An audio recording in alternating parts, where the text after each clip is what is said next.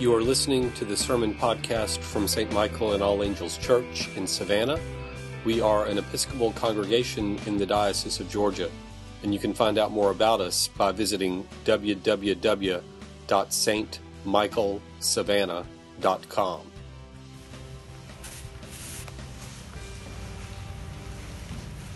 Have you ever said the word perseverance? Perseverance. Said it today. Good job. So you may have said it to yourself, or you may have said it to your children.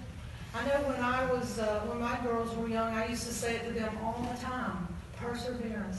I even texted my girls this past week and said, "Guess what I'm preaching about this Sunday? Perseverance. Perseverance." One of my kids texted me back and said, "Mom, that's one of my favorite words." And my other kids said, "You mean perseverance?" And I'm like, "Absolutely," and that's how I'm going to say it today.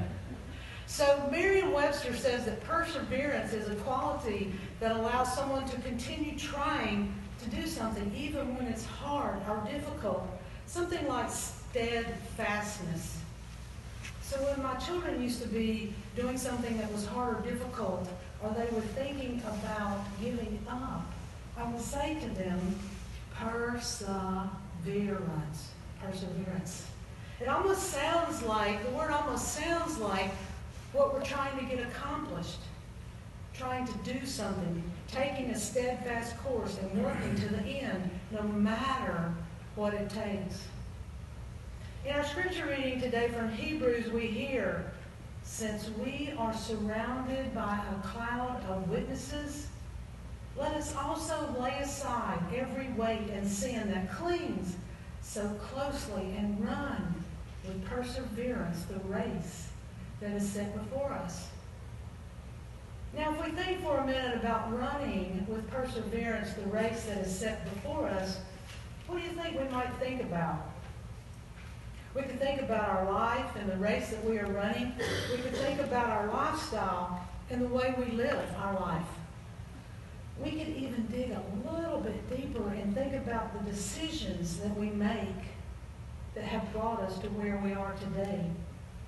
There are many rich images that can help us think about our lives and our journeys and the race that we are running. In our Old Testament reading, Isaiah uses a vineyard as a metaphor for the house of Israel. The language of agriculture was an easy way to explain things to people because it's what they understand. It was their understood. It was their daily life. And you know, even though we live in a world that is very different from the ancient Hebrew people, I believe that we can still be, that we are still connected to the earth. And that even though we are not a vine dresser or a wine merchant, we can still understand that it's the soul that produces the food that nourishes us and keeps us healthy and sustains our lives. So here we have, this morning we have a vineyard on a very fertile hill. And the owner has dug it and removed all of the stones. He has planted the choicest vines. The owner has built a watchtower so that he could keep his eye on his crops. And he has hewn out a vat so that he could preserve the luscious juice that the grapes produce. Now, after all of that hard work, after all of those good decisions and all that perseverance, he expected the vineyard to produce luscious, sweet fruit. Fruit that could be savored and enjoyed. Maybe even fruit that could be sold for a living. But for some reason, the grapes were wild and they produced sour fruit. Some even said maybe that it smelled bad. Now, if we use the wild grapes as a metaphor for the plight of the Israelites, we can think about it like this God chose them as his people, as his special people. He freed them from slavery from the Egyptians, and he gave them a wise leader. He gave them a pillar of fire and a cloud of smoke to lead them on their way as they persevered on their journey. God fed them with the food of angels. God had given these special people a race to run. But it seems like with every fork in the road, with every decision that they had to make, they took a wrong turn or made a wrong decision. God was hoeing them, tilling them, cultivating them, teaching them how to live a godly life. But because they could not learn from their mistakes and learn how to make better decisions, they continue to live their lives. Their lives continue to be hard and difficult, and they continue to be wild and sour grapes. Now, I often wonder, why was it so difficult for the Israelites to make better decisions? I mean, all they had to do was to turn away from idols and to worship God. Now, how difficult would that be? Thinking about the Israelites, do you remember while Moses was up on the mountain giving the Ten Commandments? You know what the people down below were doing? They got bored.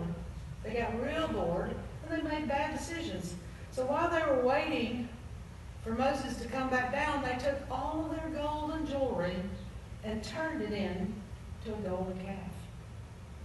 Boredom had set in. And because of their decisions, they turned from a rich, cultivated group of people following God to wild and sour grapes. Now let's think about it in a different way for a minute. Have any of you been watching the Olympics? Anybody? Yeah, I see some people have. Good. Yes, me too. I've been watching the Olympics. The Olympics are filled with story after story after story of people who are running the race with perseverance. Cody Miller was born with a congenital birth defect that causes him great health trouble. And he started to swim to try to overcome that. Last week, he won a bronze medal for his swimming. Charlotte Baker, who won a silver medal, suffers from Crohn's disease. And Allison Schmitt, a gold medal winner, suffers from severe depression. And she's having to learn to cope with the suicide of her cousin. What about the refugee delegation? This is the first time there has ever been a refugee delegation in the Olympics. These people have gifts and talents, but no country. Several of these people have trained for years without having any shoes. It's not easy training to be an athlete. They have to give up things like parties and proms. They have to give up food like pizza. They have to cultivate the soil. They have to remove the stones that cause them to stumble from the stumble. And they have to learn to make good decisions and to learn from their mistakes. The goal of their hard work, the goal of their perseverance is the sweet fruit of a bronze or silver or gold medal and to represent their country. So where does this leave us? Some of us have already spent many years working at our careers, running the race. We have tilled the soil of our lives, removed the stones, and applied fertilizer. Now, I'm not calling out any names, but some have applied more manure, way more manure than others. Others of us are still working things out and are still on our journey.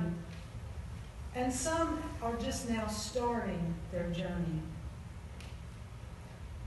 As I've been watching the Olympics, there's a commercial that has been coming on. And normally I don't really care about commercials, but this is a pretty good one. It talks about how each one of us has a trace of gold in our bodies. 0.2 milligrams to be exact, the commercial says. The commercial goes on to say that oh, there are only a few people who can dig deep enough to find that gold. And that reminds me, I love it when you guys tell me about you going to the gym or how much you walk or you're swimming. I think it would be fabulous. We could become a community of Christian athletes. As the commercial says, each one of us has gold. And we also know that we have been formed in God's image and that we are filled with God's holy breath. And that God continues to speak to us and teach us. But what we have to learn is how to tap into what God is saying. To remove the stones, the idols that trip us up and cause us to stumble, and even from time to time fall. But I think the most important thing is to continue to persevere. We know that things are often difficult. We have to deal with our bosses or traffic or health or our family or our friends or whatever it is that aggravates us. But we have an edge. As part of my work, I often see people who are dealing with trouble of all kinds. But over time, it has become clear to me that the ones who can turn to God and walk in faith, even though they are struggling or they are in pain or they're in some sort of crisis, because of their faith, they have an edge. They are able to persevere in God.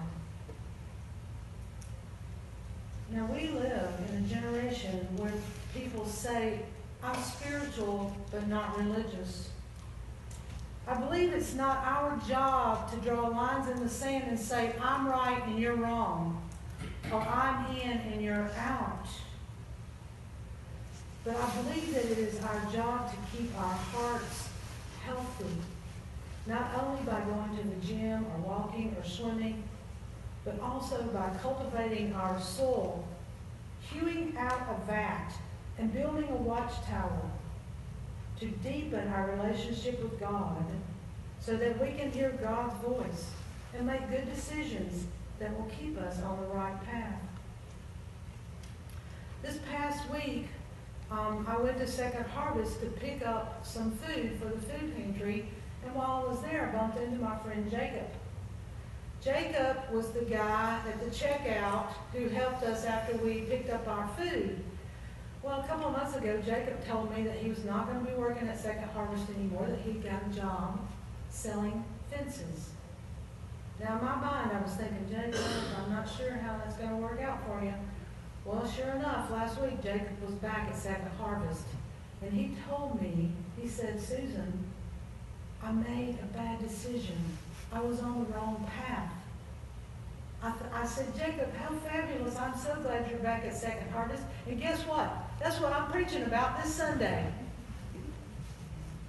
Now, Sheryl Crow tells us that every day is a winding road. Roger Miller tells us that we are king of the road. Ray Charles tells us to hit the road, Jack. And Led Zeppelin, in their song Stairway to Heaven, tells us that there's still time to change the road that we're on. Now, God loved us so much that he sent Jesus to teach us about perseverance. Because of Jesus, God knows how we feel. So no matter where you are on your journey, no matter where you are on the road, continue to cultivate your soul. Hew out the vat and build the watchtower. Take time to remove the stones that keep us from deepening our life with God. Nurture where God resides in you. Cultivate it so that you can find the gold within. Amen. Amen.